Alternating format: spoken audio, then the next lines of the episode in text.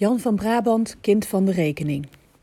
Half 2017 presenteerde wethouder Margrethe Leeuw trots het nieuwe integraal huisvestingsprogramma met daarin 14,2 miljoen om eindelijk de Helmondse onderwijshuisvesting op niveau te brengen.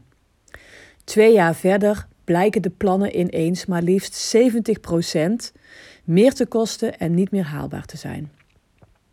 De grootste verliezers zijn wat mij betreft de kinderen in de Rijpelberg en de leerlingen van de Jan van Brabant.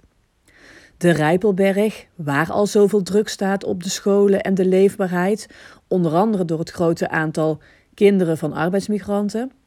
Daar liggen mooie plannen, de verschillende schoolbesturen stapten over hun eigen schaduw, maar vervolgens gaat alles langer duren. Juist voor de Rijpelberg is dat een hele slechte zaak. En het tweede kind van de rekening is de Jan van Brabant.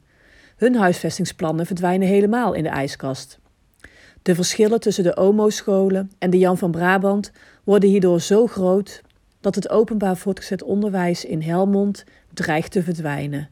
Dat kan toch niet in een stad als Helmond?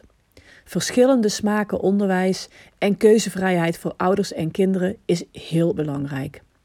Ik vind dat dit college echt beter kan en moet voor de Jan van Brabant. Wat is er gebeurd met dat daadkrachtige, creatieve, doortastende college dat de gemeenteraad in een paar maanden tijd overtuigde van de kansen voor een nieuw stadskantoor? Budgetneutraal ook nog wel. En waar is het college gebleven dat innovatieve plannen voor de Braak en Smart District ontwikkelde? Met die creativiteit en doortastendheid moet het ook mogelijk zijn een oplossing te bedenken voor de Jan van Brabant. Zeker als je alle kosten en baten telt en dat over een periode van 40 jaar. Nu betaalt Jan van Brabant enorme bedragen voor gaswater Electra. In de Molenstraat alleen al 85.000 euro per jaar. En ze moeten dus investeren in duurzaamheid. Dat was steeds een van de belangrijkste argumenten vanuit het college om te investeren in een nieuw huis voor de stad. Maar bekijk ook eens de optie die de locatie van de Groene Campus biedt voor op Zuidkade. Deze school heeft ruimte over. Waarom niet samenwonen? Kinderen zijn onze toekomst.